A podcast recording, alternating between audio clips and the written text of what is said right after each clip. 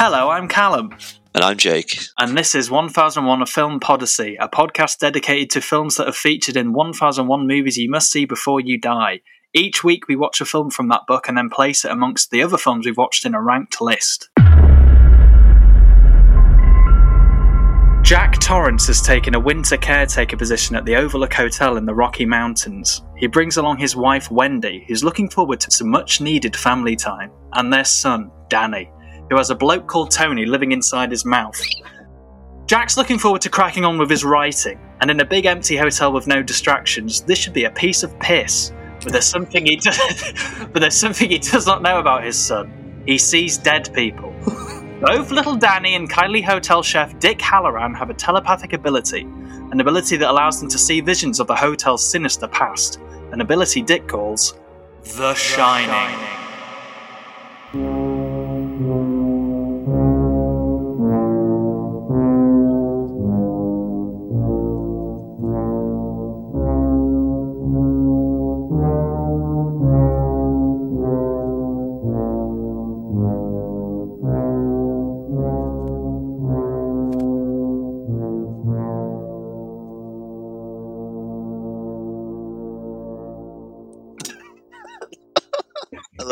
Living in his mouth. Yeah, Tony. So, Jake, you chose this film, correct? correct? I gave you the decade. Um, so what's your history with this film? Do you remember when you first watched it? Um, genuinely, I have no idea when I first watched it. It just seems to be a film. I, I've yeah. definitely seen it over five times. Uh, we'll start yeah. there. Um, but no, I, I can't remember the first time watching it, but I just remember... Um, It gen- genuinely terrifying me. I think we, we watched it together. I think the first time I watched it was with you. Possibly. That that sounds about right. Um, we had to both sit there in silence as, um, well, there was a naked woman getting hugged. Yeah, I, I, I really can't imagine watching this for the first time on my own, so yeah. I think it was together in my living room.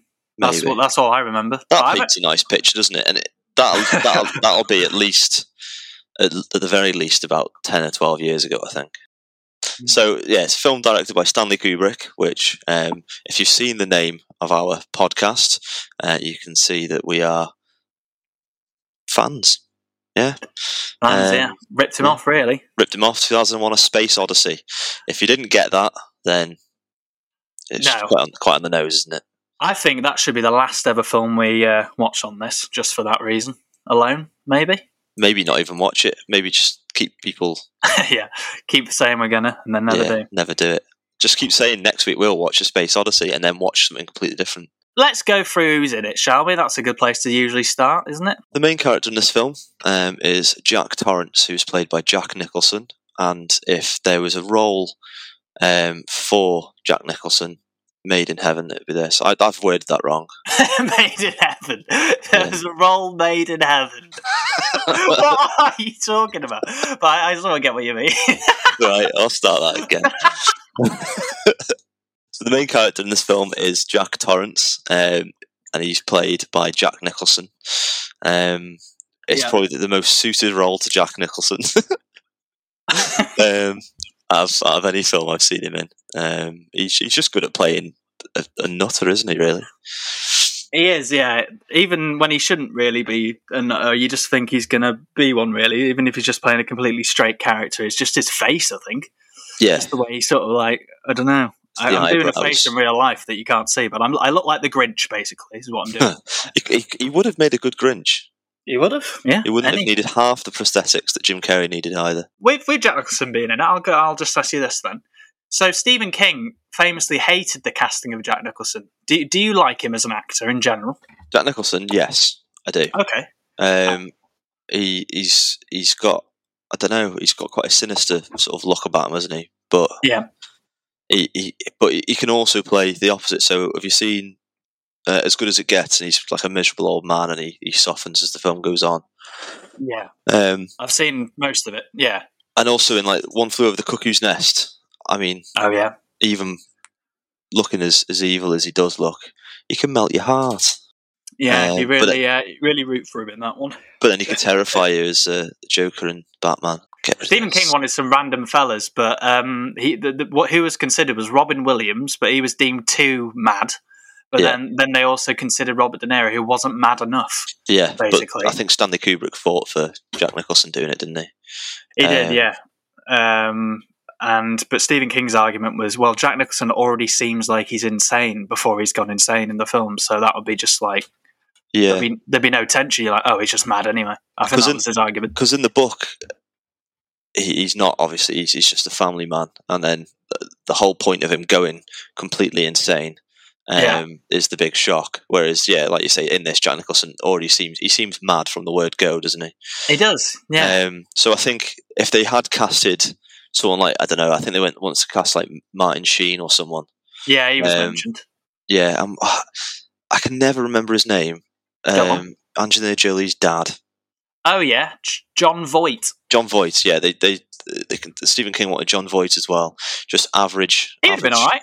Yeah, just normal looking blokes. Um, but you wouldn't have got. You wouldn't have got Jack Torrance once, once he's turned if it wasn't for Jack no. Nicholson at all. It's iconic, really. I can't. Yeah, you can't imagine anyone doing it. Really, I'm trying to think of someone. Can't Harvey Keitel, little guy? Nah. Maybe not. Yeah, definitely not. Cool. All right. Who else is in this? Uh, Shelley Duvall. Shelley Duvall. Heard of her? Yeah. No relation to Robert. No. Yeah, I was thought though, but she looks nothing like him. So yeah. actually, maybe not. So uh, but yeah, she, she plays uh, Wendy Torrance, who is Jack's loving wife. Um, and I find it mad oh. that the only other film that Shelley Duvall did this year was Popeye. So she went yeah. from being married to Jack Torrance to being married to Popeye um, in the space of a year.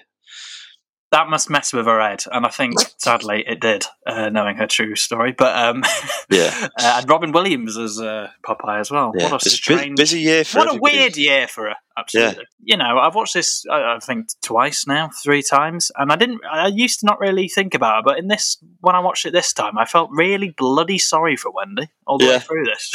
I, I think, yeah, I think she. she is maybe you, you look at Jack Nicholson, you see how good he is in this, but you forget maybe how good Shelley Duvall is. But she's, oh, she's really good. Yeah, she's ridiculously good. There's a scene, obviously, when the axe comes through the door later on, yeah. and um, you can hear the bang and she starts screaming. But then you see the actual the blade of the axe come through the door, and then her face just completely changes as she realizes what is actually coming through the door at her. Yeah, yeah, um, it's mental. She that. Kind of faked that. It must have been, well, you know what happened on set with her, don't you, obviously, so she was going through a tough time. Yeah, well, Stanley Kubrick purposely pushed her, didn't he, to the edge, which he did. At the time she was, was must have been awful for her, but um, afterwards she said that she wouldn't have changed, she wouldn't have changed it. She wouldn't go through it again, but she wouldn't have changed it because he really did know how to get the best out of her. Her performance yeah. would, wouldn't have been like that if it wasn't for how he treated it, which doesn't excuse how he did, but I know. Yeah. Well, she she was nominated for a Razzie somehow. Yeah, um, stupid. For, which is ridiculous. But then stupid, they, stupid. they they rescinded it, didn't they, when they were found out that obviously what Stanley Kubrick did. Yeah. Like he basically just isolated her on set and just told no one to speak to her, and then just sh- shouted shit at her all the time, didn't he? Really? Do you know? That's horrible. Do you know the scene in Back to the Future where Marty plays guitar? Um, he plays Chuck Berry, and the yeah. just all stood there staring at him, and they. And he says that you're not ready for it yet, but your kids will love it. Yeah. I think The Shining's a bit like that. I don't think, when it came out, I don't know if... Could, how could you nominate her for a Razzie? Uh, and also, St- Stanley Kubrick got nominated for a Razzie for... Worst director. Worst director. What were they? What were people thinking? That is absolutely I ludicrous. I, I hate the Razzies anyway. I think it's a stupid thing to exist. Yeah, but, it is yeah. daft. But it's just, I don't understand how, yeah, what were they thinking? I think it's because there was no other films like it at the time, so they just didn't know what to make of it. So they just went, oh, it must be shit. Yeah, uh, which is what yeah. I mean. I just don't think people were were, were ready for it, were they? Uh, but yeah, but he had a very um, specific way of dealing with um, Shelley Duvall on set. And he did also with the boy who played Danny Torrance, also called Danny. So they yeah. got a guy called Jack playing Jack and a guy called Danny playing Danny. How handy. But apparently with Danny, he he pretended it was like a family drama, didn't he? He didn't let him see any of the horror, horror bits. Yeah, he didn't have a clue. He, he probably thought those two twins were just his friends on set. What what sort of family dramas do you think that makes him, I don't know, Danny foam at the mouth? yeah. Scream. Just look at this blood and scream. But yeah, um, no, apparently his relationship with Danny Lloyd on uh, Stanley Kubrick's relationship with Danny Lloyd on set was he, he was apparently ridiculously over nice with him. Like, he kept in touch with him all the way through uh, his life. Like, he, he rang him to congratulate him on like graduating high school and stuff like that. No, that's nice. I wonder what he did in the scenes with both Shelley Duvall and Danny Lloyd. And did he just like patted oh, his head? Danny, good lad, Danny, and then yeah. whispered to Shelley, "I'm going to fucking kill you if you don't do this right." Yeah, you're wasting everyone's fucking time. Look um, into that child's eyes. Yeah. Look what you're doing to him. um, but yeah, I, I watched the, the documentary, like the making of, on it. There's Bloody a scene it. where Shelley Duvall, they said action, and she, I don't think she'd heard them or. Um, oh no. She, she, there was a bit of confusion anyway, um, and they, they, it was it was like a snowy scene, so they were they was sending all this fake snow down. I think it was yeah. like salt and like styrofoam. I don't know. Um, God. And every second was sort of sort of counted. Like it was, it was money. Money was burning, um, and yeah. she hadn't heard. And they were expecting him to come um, out, and he just goes in there and just sort of yells at her, saying that she's wasting everyone's time, and everyone stood out here is waiting for her, and she's taking the piss. Um, sounds horrible. Yeah, he just sounds like a bit of a dick, but I reminiscent think it was, of uh, Davy Boy Russell and Amy Adams. Yeah, must have taken a note out of Stanley Kubrick's book. Directors must be fucking weirdos, mustn't they? And action, Shelley.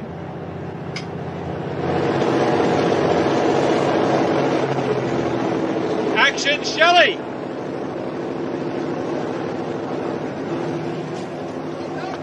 Cut it.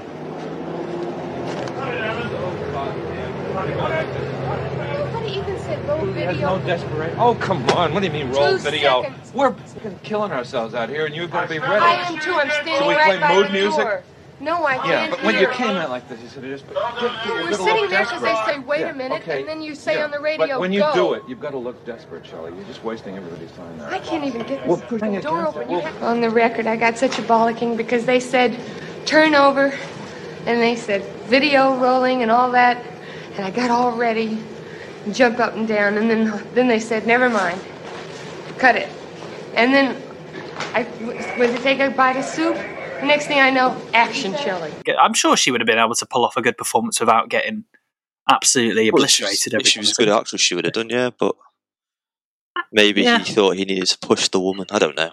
Anyway, it's not excusable, but she she was happy with her outcome in it. She said it was her best performance, wasn't it? Yeah. I, I disagree. I thought she was better as Olive. well, uh, you know, to each their own. Mister Allen, what is in room two thirty-seven? Nothing. There ain't nothing in room two thirty-seven. But you ain't got no business going in there anyway. So stay out.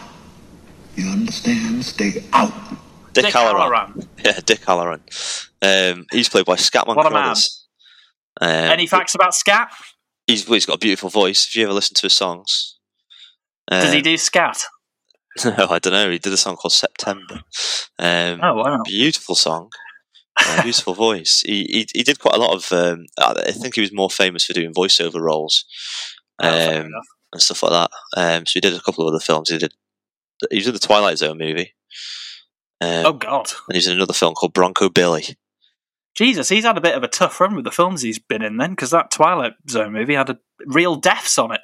Well, um, there's a disaster on that set. Someone needs to look into Scatman Crothers. yeah, no, yeah. It's wherever he goes, things happen. Wasn't he suggested by Jack Nicholson? Wasn't he just his mate? That... I've, I've not, no idea. I don't know.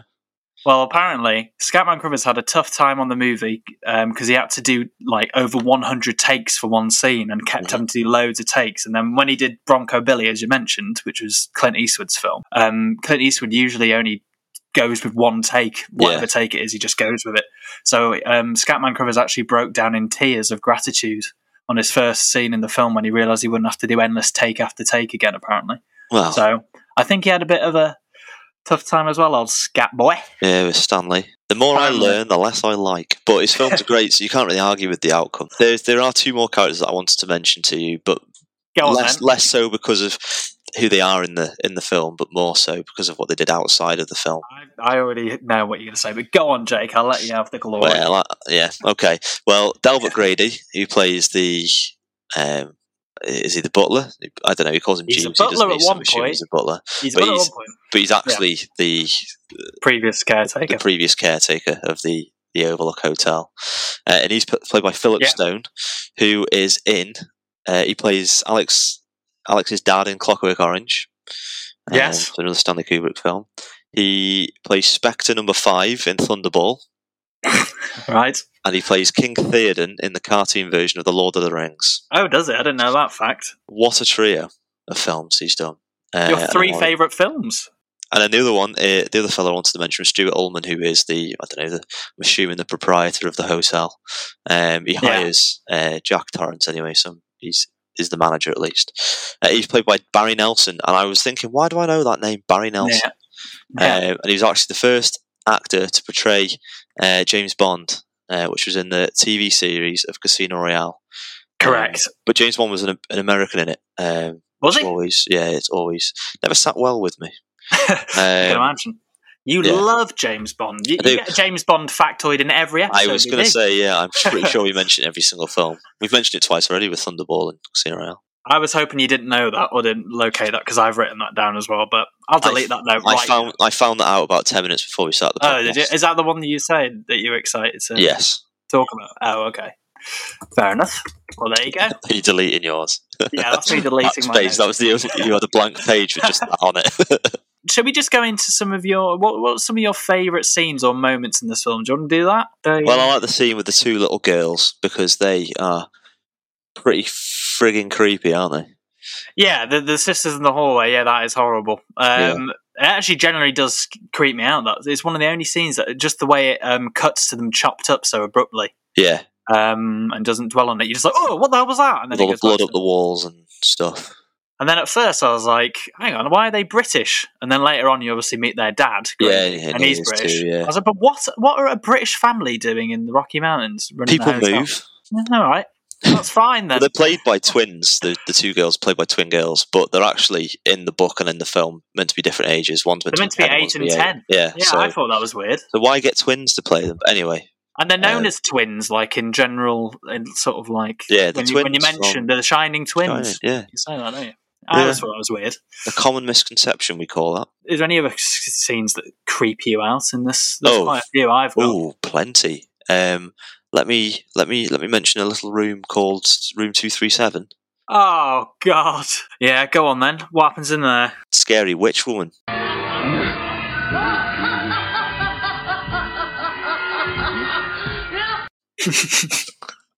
What's she want? In there? What's she want? She's, she's in there. She's, she's the ultimate catfish. I'll have you know. Well, before before this scene, Jack Torrance has been hinting at being a lustful man with his dirty mags, hasn't he? He's, he's had Hustler. He's been looking up his magazine of choice is Hustler, and he's been eyeing up women around the, the hotel. Well, what I'll say is all all the fellas in this are dirty perverts. Did you not see uh, Halloran's bedroom? I, well, I was going to mention that. Yeah, he's got dirty women above his T V and above, above his T V and above his bed. Naughty, naughty like, Dick. Little Jack and Dick leches. They are, yeah. But yeah, he goes into this room. A woman of, of sheer beauty comes out the bath. Mm-hmm. He's excited. He wouldn't be in that sitch. Gives her a hug. And then um, her skin starts to fall off. Yeah, she's a corpse. That is horrible, isn't it? Dead witch really, corpse woman. Anything, anything that happens with skin like that just makes me itch yeah. really badly. Rotten I think, flesh is, yeah. It's, I don't know. It's, it's, it's horrible. Anyway, is it like a form of trypophobia, sort of in a yeah, way? Possibly. Sort of thing? I don't like it when like uh, lizards and snakes shed their skin. Anything to do with skin. Just makes me feel disgusting, and her gashes and s- holes on her body were d- minging. Basically, yeah, she's just like trying to run after him while laughing. What's she laughing about? She's naked. It's funny. Is, is she laughing? Funny. Because, is she laughing because that's her trick? Um, Maybe, yeah. Who, who is she? That did, I, they don't. They never go into who she is. Well, Jake, there's plenty of things that happen in this that I haven't got an, any clue about what the hell was happening. But yeah, fair enough. And that was one of them. They've hinted a few times at him. Um, like a, a recovering alcoholic. Yeah. Um, I think they, they mentioned that Danny's like messed up his papers or something. Um, yeah. And he, and he pulled him or pushed him a little too hard and he dislocated his shoulder. Um, So I think he's he's had some problems with his drinking. Um, and directly before the scene, when he goes into the room with the woman, he's whether he is actually drinking or not, no one actually knows, because he's talking to a barman that obviously doesn't exist. Yeah, yeah. Um, well, so does the drink exist? I don't know, because there's a shot of him just sitting there with no one there, isn't there? Like, towards yeah. the end of that scene, he's just like laughing, and then there's no one there. So it's potentially all in his head. I don't know. It's so is is, is he drunk, or is he? I don't know. Is the the, the flip has been switched? Mm. Just, no. Oh God! What the have switch you done has there? Been flipped. There we go. The flip has been switched. There's no. I did it again. The switch has been flipped. Jesus. We shouldn't do this late at night. That's all no, I'll say. Shouldn't. Yeah, yeah, yeah. The big discussion is Stanley Kubrick's interpretation of what The Shining is about and Stephen King's, and the fact that they're they're quite conflicting, aren't they? Yeah. Um, and it and it shows. Yeah, absolutely. Because because Stephen King didn't he, he ex- executively produced um, a, a, like a T V version of the film that's much more yeah sort of uh, true telling of uh, the book. Yeah. yeah, and that had like a that Wendy was like an ex-cheerleader type. Oh, right. Who'd never had a, an issue in her life, sort of thing. And yeah. that's why when this starts happening, it's like the first thing that's ever happened to her, like sort of negative thing that's happened to her in her life. And Jack is a, a loving father who uh, wouldn't lay a hand on his kid's head, sort of thing. Yeah. Um, yeah, so I think that was what... And also in, um, in, in the book, I think Danny's a little bit more... I think he's a bit more naughty than he is in this, because he doesn't sort of throw his papers on the floor in, in the book. He, he rips them all up and oh, does he? Yeah, and like paints on them or something. I don't know. Does a big shit. shit. Oh, doesn't do that. yeah, yeah. The characters have been changed quite a bit for the film. To be um, fair, I think I am Team Kubrick rather than Team. I, I, I think that I don't know. I've tried to read the book a few times, and, and I've just stopped because I keep just thinking of the film. Every time I try and read the book, I'm like, I'm just thinking of the film now. Yeah. Um, and that have you seen a trailer for that the, the Stephen King T V version? It doesn't look great. I, no. I've not seen it, so I can't really judge. But he does yeah, like I think I'll he just does, stick with this one. He does like T V movies, doesn't he, Stephen King? Because obviously he did it with it as well. But I do think they, yeah, they do clash, not just on like sort of what the characters are like, but even on what the Overlook Hotel is and what the whole the, the evil entity around it is. Like, is it in Jack's mind? Is it ghosts? Is it I don't know. Did you like Kubrick's film of The Shining? No. Cold. I'm not a cold guy. I mean, uh, I think one of the things that people relate to in my books is there's a warmth, there's a reaching out and saying to the reader, uh, I want you to be a part of this. And with Kubrick's The Shining, I felt that it was very cold. Shelley Duvall as Wendy is really one of the most misogynistic characters ever put on film. She's basically just there to scream and be stupid. And that's not the woman that I wrote about. Did you talk to Kubrick about it? I met him on the set. I was over in England, just out on that one meeting that I thought that he was a very compulsive, almost like anal man. There's lots. There's lots that you could, you could talk about this. You could. People have been talking about this film for since nineteen eighty, and I don't think anyone's got the right answer. Well, there's there's a whole documentary about it called Room two thirty-seven. I don't know if you had a chance to look into that, but it's basically about an hour and a half, two hours of people just saying what they think happens in The Shining. That's all the film is. Well, it would be quite plain and simple, really, this film, um, if they didn't add that scene in the end where they zoom in on the picture and, and Jack Nicholson is on the picture at that party, which is from nineteen twenty-one. I think that's, that's yeah. that stirs the pot a bit, doesn't it? It does, yeah. I never I never used to under- understand that, but I think that what I think is, obviously with Grady being a butler, he's no longer a caretaker anymore, and he's dead. So do they just become part of the hotel once once they die, or possibly, I don't know? Yeah. Or or is Jack a reincarnation of somebody that's been there before? Jake, and I don't know. His whole life was leading to him going there and doing this act. I don't well, know. It's like, is he doing the biddings of the of the hotel? When looking into this, I found something out that I'd never knew before. Apparently, the character of Tony is Danny from the future, guiding him. Oh. Did you know that? No, I've I've seen Doctor Sleep, and I don't remember that being hinted at. Well, Tony is Danny from the future, apparently, because Danny's middle name is Anthony. And yeah. he, he knows what happens, so he's telling him what to do. So he says, and it, there's a bit where he goes, don't, well, he's doing a Tony voice, I don't think I can pull it off, but he says basically, in a few minutes, your mum's gonna, your dad's gonna call your mum and tell him he's got the he's job. Got the job, yeah, yeah. Um, and that's, apparently he's using The Shining from the future to tell him exactly what's going to happen. So that's ah. how he sort of guides him to survive, and that's why he tells him to like do the thing in the uh, labyrinth at the end, so he doesn't get caught by his dad. Oh, so, um, what does he tell him to do? Well, well like, he, you see backwards. Danny sort of like yeah, walk backwards and like make sure his feet aren't. Um, apparently yeah. that's it, but apparently that's that's what, what Tony is. Because I, I every time I watched this, I was like, what is the point of Tony? What is that? Yeah. I thought it was just part of The Shining thing. Well, apparently when Danny Lloyd went for his interview, yeah, he, he was already doing the he was already doing the Tony thing. Oh, was he? Yeah, or, or he just like they asked him. They didn't have to explain it much to him. Um, they just said, I it's don't know, they, book, they, they briefly explained it to him, and he just did it like spot on, like straight away. He did the little voice, he did the finger, like as if he'd done it before, sort of thing. There was there's, there's so many different interpretations of this film. It's mental. You can go, I know. You can spend hours and hours and hours reading different people's theories on what this film actually means. Um, yeah, this is probably why people weren't ready for it when it came out. I know, I can imagine it baffling a lot of people. Like, I'm not sure if you've seen that video of people coming out of a Razorhead when that came out and just, just being like, I have no idea what to say. I've not seen a Razorhead, so I don't really oh, know right. what's going on. But well, they did it with that, and with The Exorcist, obviously, there's like footage of people coming out of the cinema and they're just like, absolutely... Because back then, you wouldn't... Have, you, you'd never have seen anything like that before in your life. So no. I can't imagine what they would have thought about The Shining, because that's I can't think of another film like that from back then, really. No, and then all these films sort of came out at a similar time. Like, you know.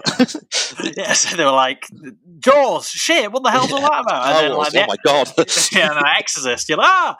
Shining. Mental, just an unre- like, unrelenting films just messing their heads up, and then massive yeah. freak out.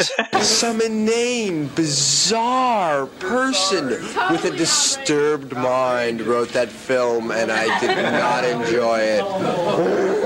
I enjoyed it very much. My kind of movie. Eraserhead is a unique motion picture experience. I recommend it to everyone. I liked it. I've seen it five times. It's the weirdest thing I've ever seen. He's very good acting, but I've seen it eight times, and that's about enough. I, I like any sort of aerial shot scenes in this film, but especially that shot showing Wendy and Danny in the maze as um, Jack sort of looking over the yeah. model of the maze. Uh, I like that. That was pretty weird. I was yeah, you can see cool. them walking as he's looking at it. It's weird. I don't know how they... The, the scale maze was actually only the centre bit where they're walking. So they did an aerial shot of that, and then the rest of the maze around it is a model of the maze, and they just put the two bits of footage together. So it's the ah, only time right. they actually did any sort of um, editing tricks like that in the Fair film. Enough. Like, everything else is just filmed as it's filmed, sort of thing.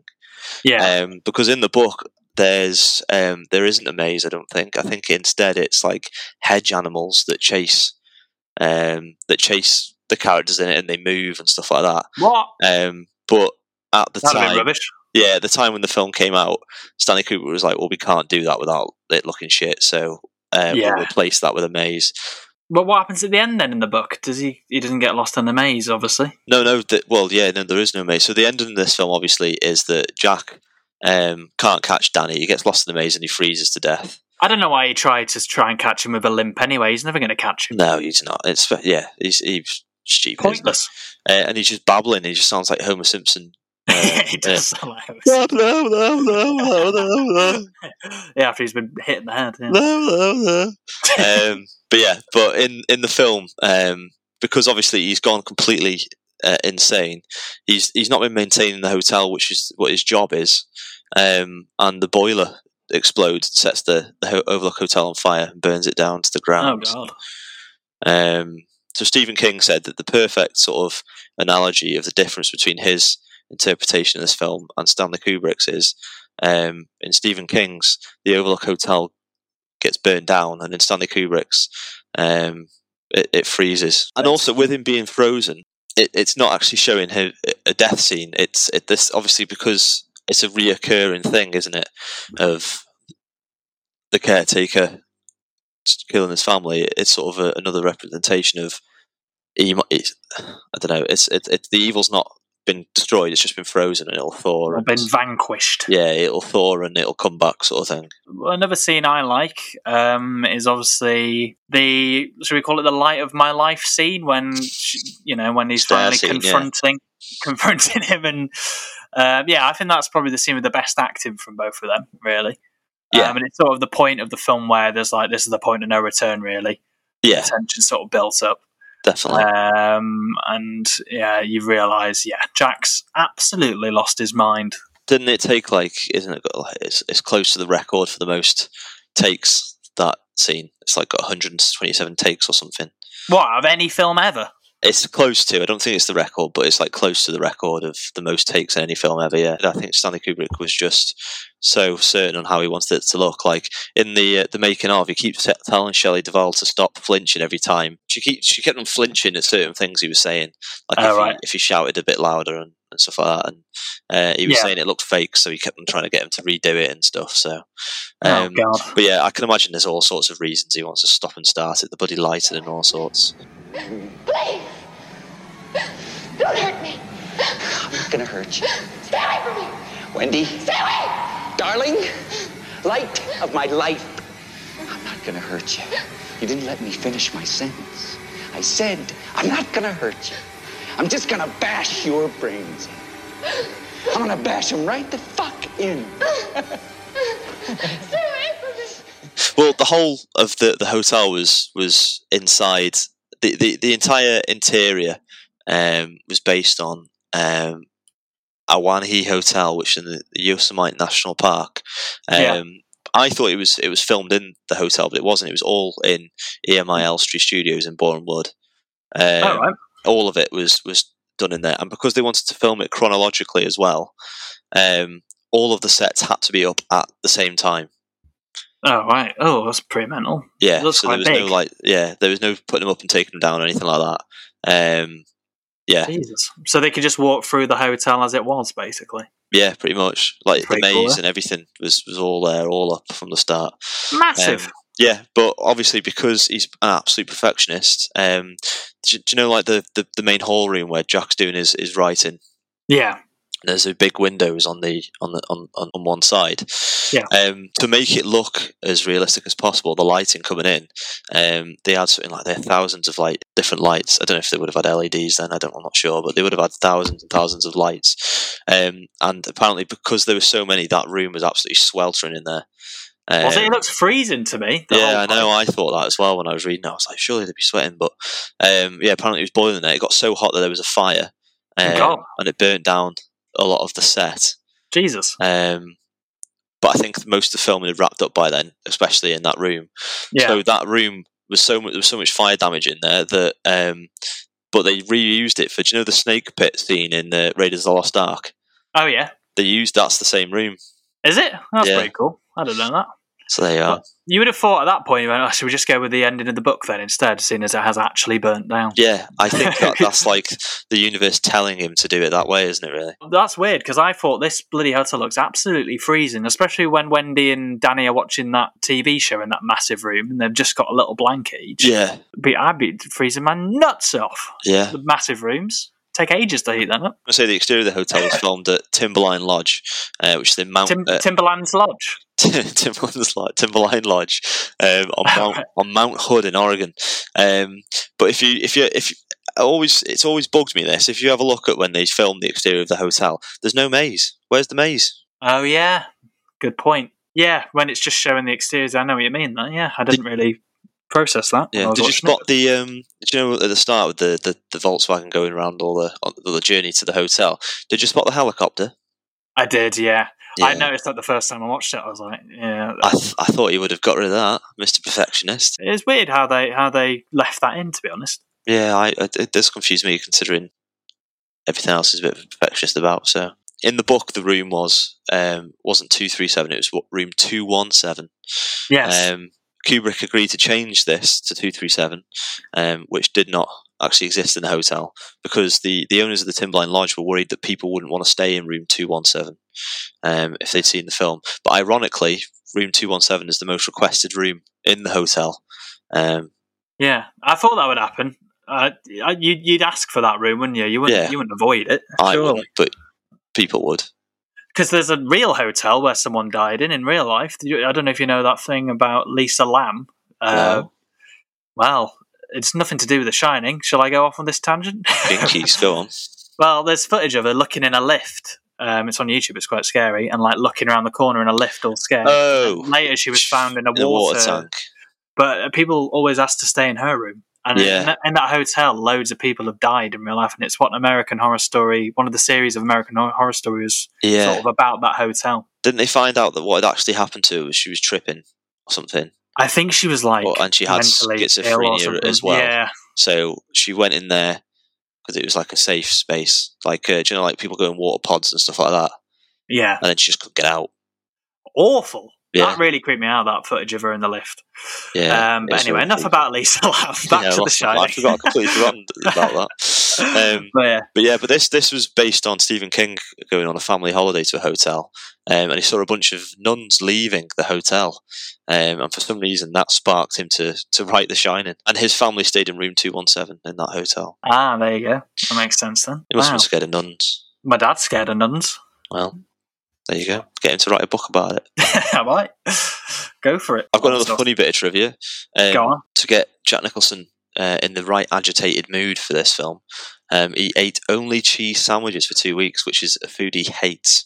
That's the trivia I was going to say. When you said I've got some really funny trivia, that's the one I thought it was. I keep ruining yeah. yours. I'm sorry. No, it's all right. I, I, I, if you say it, you say it. I'm, I'll just delete it again. So hang on a second. I'm just going to delete that note. Shit. Uh, I have a question for you. Go on. How fun would it be to ride around on that tricycle? Oh, extremely. It looks, especially on all the different surfaces. Yeah. I'd love that as yeah. a boy. No, as I would man. too.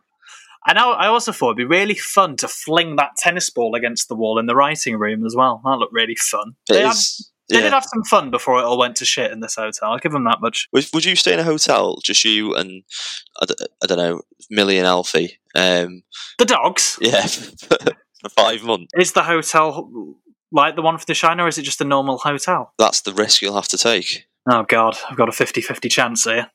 No, I'd, I'd go. Just in case. Well, if it was it. If it was the modern age, I'd film it all. Make millions. Viral yeah, videos. Fair. Good point. Of a man sucking off another man in a bear costume. Yeah. Things like that. Why? What's that about? I don't know. Well, I've tried to look it up, and no one knows, apparently. I think it's. I think in the book, there's a weird scene where people are sort of dressed as animals. I don't know. I think apparently in the book it makes a lot. No, in the book it makes a lot more sense because the the character that's doing the act is like a boyfriend of one of the other characters, neither of which are in the film. But for some reason, Stanley Kubrick just wanted to include that scene still. So this is what I mean. Stanley Kubrick. He, he, He's gone on a mad one, hasn't he, really? He just keeps adding stuff in there that... I think it's just to fuck with the audience, to be honest, just to make it... Maybe, go, and it works, because it is creepy. It is a really creepy scene, and then you see the fella with like the, the big crack in his head. Um, yeah. He says something, go, great wonderful party. party. Yeah, wonderful yeah. party, yeah. yeah, um, he's having a great time. Yeah. Oh, there's there's a, there's a funny scene as well in the making of um, The Shining. Um, and, you know, when he goes in to buy the bar, and it's like the twenties... Uh, and yeah. there's that big party going on, um, and there's loads of extras sat on the closest table to him, and um, th- there's a few empty tables at the very, very, very back. So he goes to the table at the front, and and he he says, "I need some of these to move to the back," and everyone's just pretending they can't hear him because obviously they want to be at the very front and they don't want to be right. near the back. yeah. Um, but he's just saying to them all the time, like, "Don't nod your heads because if you nod, it doesn't look real. Like, just." Talk without talking, look like you're having a good time, but just don't yeah. nod your heads, because apparently he's quite critical when he watches other films and he watches extras in it. Oh, really? Um, and, he, and he just thinks all the time they don't look authentic and stuff like that, so he's very critical of his own extras. Oh, does he? So if you think you're just going to get your head in a film, you might stick it at the back of the bloody room and yeah. tell you stop nodding your head. So, oh God, well I hope he hasn't watched Coronation Street ever, because some of those extras in that are bloody awful. Yeah, he'll hate it. They're just looking at the, the actors like, ooh. Yeah, they're always looking at oh, looking down, down the lens death. Of the camera. Look, it's death. yeah. Well, they're meant yeah. to say, um, they say that to make you look like you're speaking in the background of, of a film, you're meant to say rhubarb and custard. Just over and over again. Yeah, apparently. But it just That's looks like you're saying rhubarb and custard over and over again. Strange. I liked, um, well, I like the editing and stuff in this as well, because I think there's there's a reason they sort of like sort of blend into the next scene, because it's like bleeding into each other, isn't it? Is that sort of, is that to make us think of blood bleeding into? I don't know. Don't I'm know. reading too much into it, I think. Do you know the shot of the tennis ball rolling into Danny's toys? Yeah. It took him fifty takes to get that right. God. That poor little lad must have been bored oh, shitless. Speaking of takes and Danny, I'm su- how many takes did it take him to write Red Rum on, on the wall? Because I'm sure I would have messed that up if I was him. Yeah. I would have definitely messed it up, especially doing the D the way around. And yeah, stuff. The backwards R and stuff. Yeah. But yeah, he did well. He did well to write it. I don't know how many takes that was, but he did, he did a bloody good job. I don't think they had many issues with the little lad in this. I think he, it was pretty smooth sailing with him. I have not seen anywhere, anything anywhere saying that it was difficult working with him, because they usually say, don't they, it's difficult to work, don't work with kids and animals or something because they're unpredictable. Wow. But I think he was pretty good in this. Well, yeah, the child performances are usually quite hit and miss, aren't they, really? So do you think he did, how did kid do in I, this? I think he's one of the better child actors in films. Uh, and it's a surprise he didn't do more films after this. I know, I thought that. I looked up his filmography, he hasn't done much. And no, now he's he... a bald fellow with a goatee. Yeah. Yeah. Life comes at you fast. It does. Like that. But, uh, he went... Look around once in a while. I don't know. What's the line? Is that Ferris Bueller? I think so. Yeah. yeah. Um, but yeah, he's, he's very serious in it, the way he speaks to people. But I think that's the... Oh, what's Alexa want? The hell out is an imprecation voiced in the vernacular meaning to leave or exit quickly, usually expressed in response to a perceived threat. Did that answer your question? Come and play with us.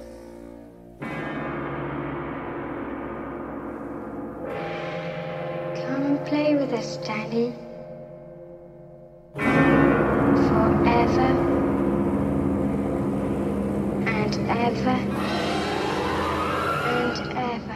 I wonder what they showed him, yeah, as you said, to, to get him to, like, scream. Yeah, there's the scene, that the, they show the filming of the scene of, um, do you know, when Danny's running through the halls away from his dad, and he yeah. runs into the, um, and he hides in, like, a little cupboard. Yeah. Um, they showed you, like, the filming of that. Um, and he's just doing exactly what they're saying. He's just, Stanley Kubrick's, like, running with him, sort of saying, this way, this way, this way, stop. Look around, look at the cupboard, get in the cupboard, quick as you can, sort of thing. He just does it and just like, I don't know. Right. He, I think he just instructs him. Um, yeah, just so just, he doesn't think about what he's doing, he's just doing it. And then, yeah, he's just doing what he's told as as he's being told to do it. And I think he doesn't really have time to think. So that's why his his face is probably looks a bit panicked, because he probably is a little bit panicked. Yeah, obviously the scene where uh, Wendy's in the bathroom and she throws Danny out the window and Jack's coming through with the axe, obviously the most famous scene, isn't it? Um, yeah, the Red Rum. Well, just before it is when when he writes Red Rum on the on the wall, yeah. isn't it, on the door? Um, but I think that that's terrifying when it reveals it's murder backwards. Obviously, we, we knew that anyway, yeah. really. But the snap zoom to, to Wendy, and then the axe just coming through straight away. It's like quite you're like Jesus Christ, what's going on? Yeah, it's just a bit abrupt, isn't it? Well, I'd heard of. Red Rum to me before this film was a horse. Was a horse, yeah. yeah. That's all it was today. There's only a couple of horses I know. Um, Red Rum, uh, Shonky. Um, Black Beauty. Black Beauty. Um, Bullseye from Toy Story. Yeah, and... Racing Ma- Stripes. Maximus from... Was it Maximus from Tangled? I don't know. They made a fake door originally, um, but... Like in Takeshi's Castle. Yeah, but Jack Nicholson got through it too too quickly because he used to... He, I think he was like... a volunteer fireman or something like that um, in his youth. So he got through it like dead quick, so they had to replace it with a real door in the end and, and got through it as so he got through it. He's Andy with an axe. Yeah, and, and there's moments in this scene where Jack reminds me of Johnny Knoxville for some reason, the way he's speaking. I've not thought about Did that. Did you notice yeah. that? No, I, I didn't think about Wendy, that. But... I'm home. Yeah. but I, yeah. Here's Johnny Knox. Knoxville. Yeah. yeah, there you go. but I, th- I think the cameraman does a good job to like track the axe as well. I, I don't know what that shot's called, but he like he like sort of looks... goes with the axe as it hits the uh, the door. I like the way that looked as well. Did you just hit your fist down the table when you did that? I was doing the actions, yeah. yeah I thought you were. um, but yeah, it's it's a crazy scene, and I'm, it's just weird how he just he hears Dick come into the hotel from miles away, doesn't he? Well, I sort of think that it's the hotel sort of talk, whispering to him and telling him, because the hotel obviously, and, and the ghosts in it or whatever the frig they are, want yeah. him to obviously commit this act. So are they assisting him? Do they tell him where, where he Maybe. is? Maybe. If you could have any hotel speak to you, which one would you want to speak to you?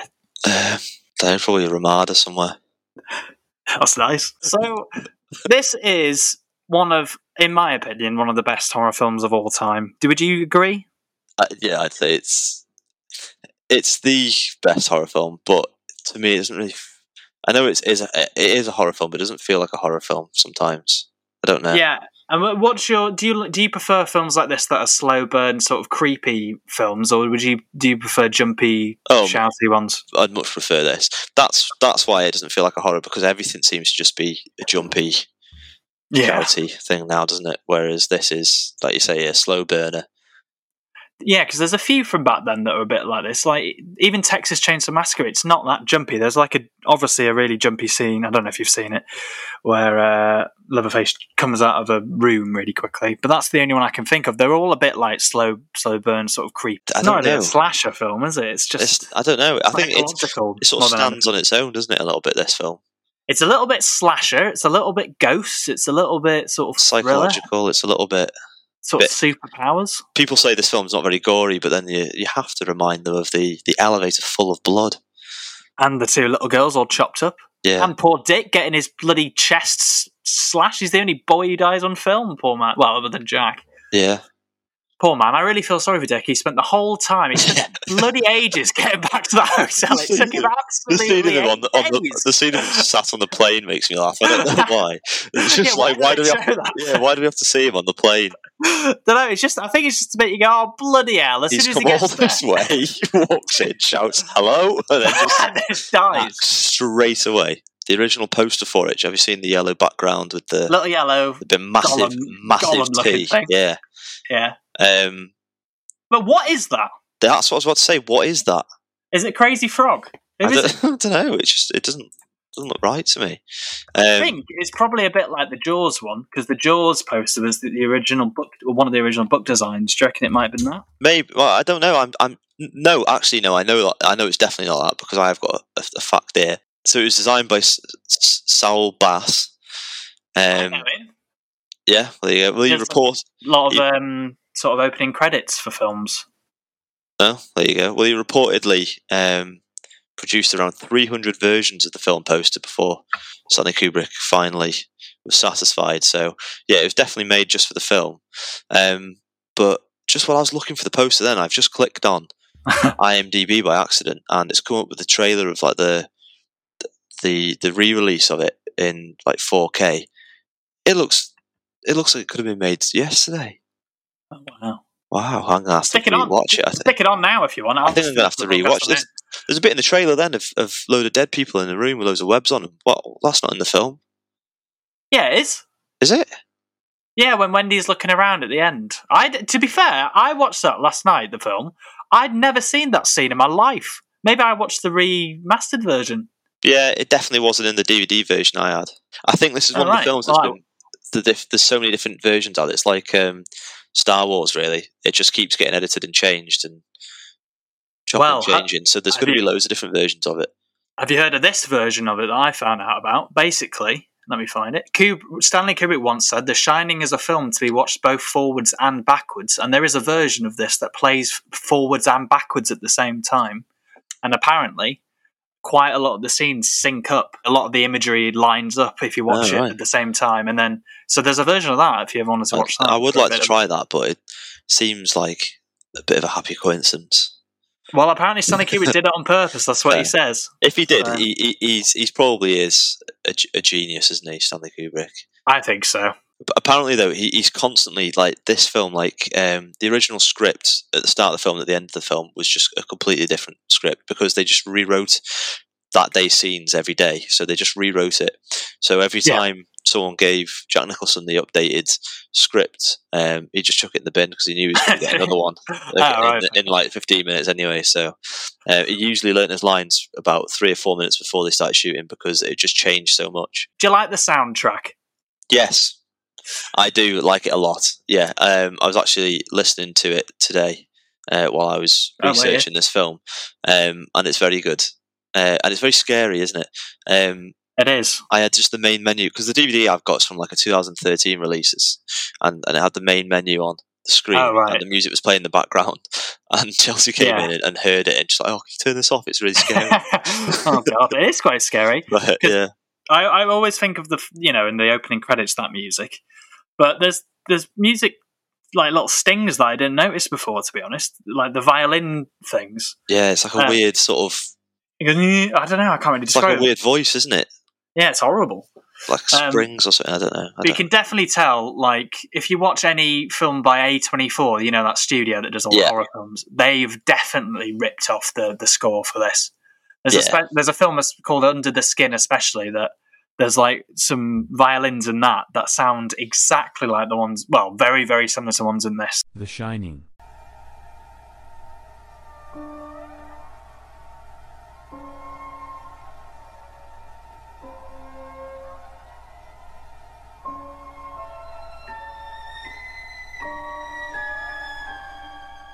Under the Skin.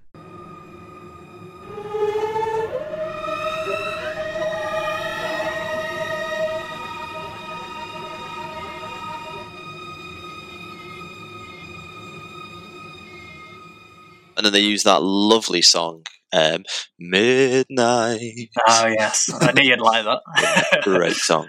Scary um, to hear in a hotel. Oh, yeah. Um, but yeah, even the, even the very opening of this film makes you uneasy with that music and just how it just quickly goes into, you don't know what's going on really. Like, oh, who's this driving? And the, the the way the way the text looks and everything, it just makes you feel odd. Yeah, I think anyway. It, it's, yeah. it's it's it's one of the most iconic intros to a film, isn't it? One of the most iconic en- uh, opening scenes, I'd say. Yeah, and there's a lot of horror films these days that copy that sort of look. I remember watching Mid Midsommar, and um, there's a shot of like a the car from above. Um, and they, you just get that a lot in films, don't you, these days, the shot yeah. of the car from above, because of, because of this film. I'd it's say. one of the, it's just one of them films, isn't it? Everything's influenced by. Is, is there any sort of final comments you've got on this film? Um, where do you rank this um, amongst horror, horror films for you? I would say, I was thinking about this, it's definitely in my top three. Do you have your top three? I definitely, I like this one. I like The Thing. But John Carpenter, and I like Texas Chainsaw Massacre. They're like the top the three that I like yeah. a lot. But I think this is probably my favourite now. But I've rewatched it. It might be recency bias, but I think it potentially is my favourite horror film. Fair enough. If you can call I, it a horror film. I really like it, and I know I like it because it made me want to watch Ready Player One just purely based just on the fact that they go to the Outlook, uh, Overlook Hotel. Um, and then I... And then I watched it again just because I, I think I just wanted to watch The Shining. Um, yeah. So I think it must be one of my favourite films. Subconsciously, it must be up there. Um, yeah, I love this film, Jake. Yeah? I really do. Yeah, no, it is a cracking film. Um, Bloody so good. I think, needless to say, I think this, this goes without saying that this is currently going to sit top of our list, our mega list. I'd say so. I mean, I've got three T-shirts with The Shining on, you know, Shining yeah. themed T-shirts. So of course, I bloody love this. It's um, gonna be, it's gonna beat Jaws, isn't it? Yeah, Jaws I'd is say great, so. But it is it The Shining is it's a, it's another level up, isn't it? I just love it. Yeah, so I'd say this is number one. We'll pop it in the list at number one position. It is taking over. Shining's the best film of all time currently, and it's it's going to take a. a a bloody good film to knock it off, if you ask me. Well, yes, that's true. Before we get on to what I'm recommending next week, would you like to take part in my little game I've created for you? Um, what would happen if I said no? uh, I don't know, I didn't expect that. Yeah, no, go on then. Right, it's not really anything to do with The Shining, but The Shining is arguably, well, we've just d- discussed the greatest horror film of all time, in my opinion anyway. I was going to do a Shining theme quiz, but was worried you'd just have done loads of research, so you'd have just found it really easy anyway. Yeah. So I, I thought, I'll just do a horror-themed quiz, if that's okay. Yeah. Is it okay? Yeah, that's fine. I'm not too well-versed in horror films, but I'll give it it's a go. It's all right, because I've the f- horror films I'm going to talk about, I hadn't heard of, really. What? Well, how would I know them if you Jake, never Jake, Jake, them? Jake, okay, bear right. with me. Whoa. Okay. You're going too far. I'm going to read a title of a horror film and a synopsis. I, yeah, I've invented some of these, and some of them are real. You've got okay. to just tell me which ones you think are real and which ones are made up, basically. Okay. So you ready? Yeah, go on. The first film is Head of the Family. And this is the synopsis. The head of the family is literally that, a giant head on a tiny body, who psychically controls the rest of his even weirder family. Is that real or fake? That's real. It is real. Yeah. And if you look up the poster for it, if you've ever heard about it, it's mental. It's just a massive head. Yeah. Correct. One point for Jake. Here's the second I'm, one. I'm still looking it up. One sec. All right, okay. Have a look at that. Head of the family. Can't remember who's the director. Yeah. uh, what? I saw Mommy killing Santa Claus. When a rage-inducing drug is slipped into Missus Carmichael's eggnog at a Christmas party, she transforms into a murderous lunatic, slicing and dicing every party guest in sight. I don't think you real or fake? Up, I don't think you could have come up with that synopsis. I'd say it's real. Well, you've underestimated me, not for the first time, because I've made that up. Oh, well, you shouldn't. You should make that into a film. That... I know. I thought it was quite a good idea. I saw yeah. Mommy killing Santa Claus. Uh, the next one we'll go for uh, Shakma. A murderous baboon escapes from a laboratory and roams the research building and begins to kill some teenagers who are also in the building playing a Dungeons and Dragons type game. Uh, fake. Well, that's real, Jake. Oh, you throw me off with the... the and if you look... How do you even spell yeah. it?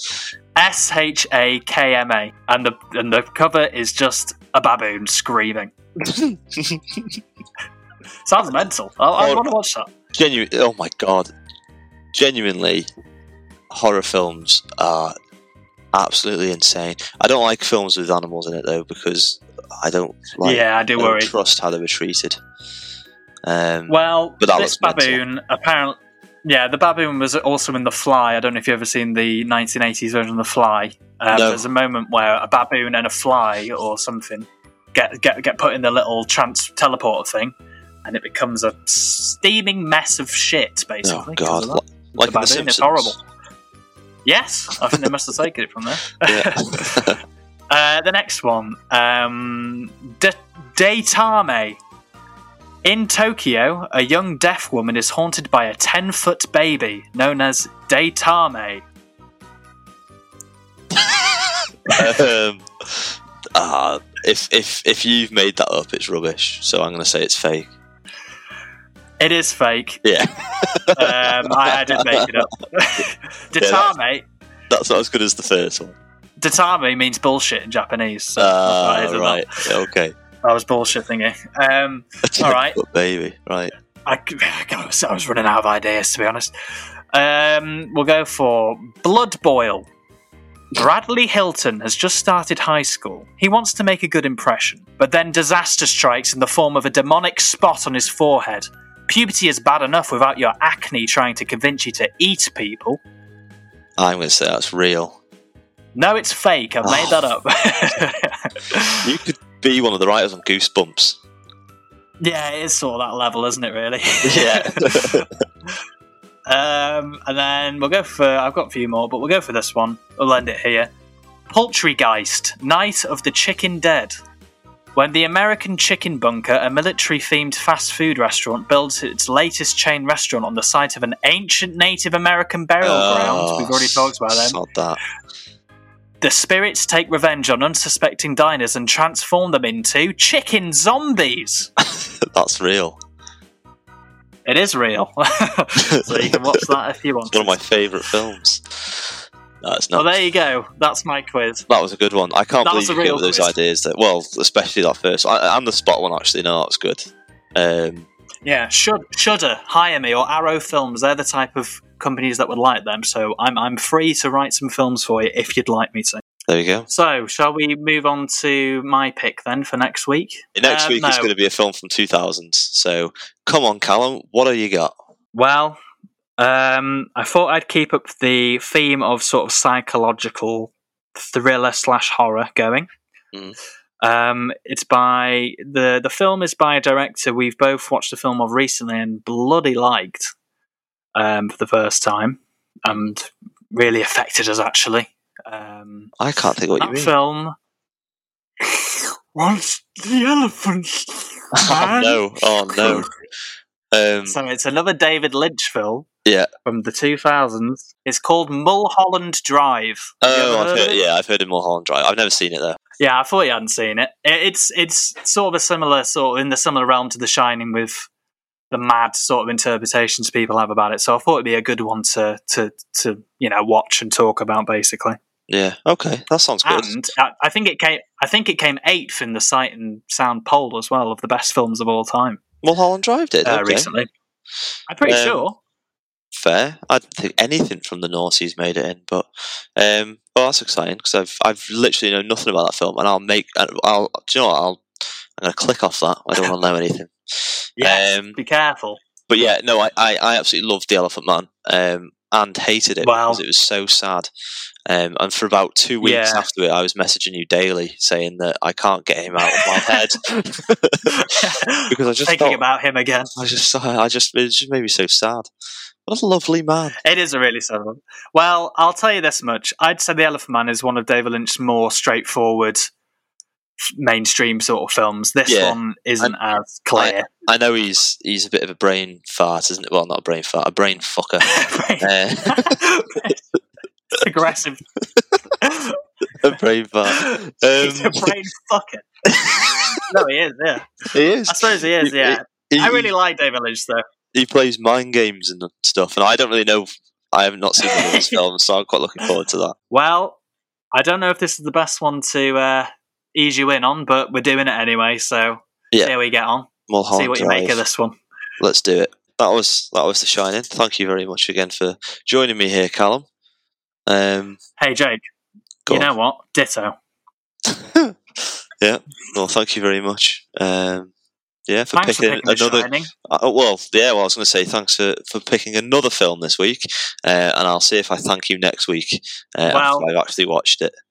Yes, I'm sure you'll be. Um, your head will be thoroughly scratched, I'm sure, after that one. Because I remember just, just come on, thinking, and I'm just completely speechless. No. Scratch all your hair off. Um, if you thought that scene with the bear was a bit mad in The Shining, wait till you see what happens in this one. Because I, uh, anyway, that's what's happening. Mulholland Drive next week. Thanks for listening. Give us a follow, subscribe. Yeah, please give us a review. We have no idea what you think of us. Um, should we stop? Tell us, tell us yeah, to stop. We'll stop. If you want, we will. God, please. Someone stop us. um, but yeah, anyway, thanks, Jake. I'll see you next week for David Lynch time. Yeah. Ta-ra. And now to play us out, uh, my neighbour Terry... Oh, sorry, no, he's asked me to call him D J Foreskin with his rendition of the Shining theme song. Take it away.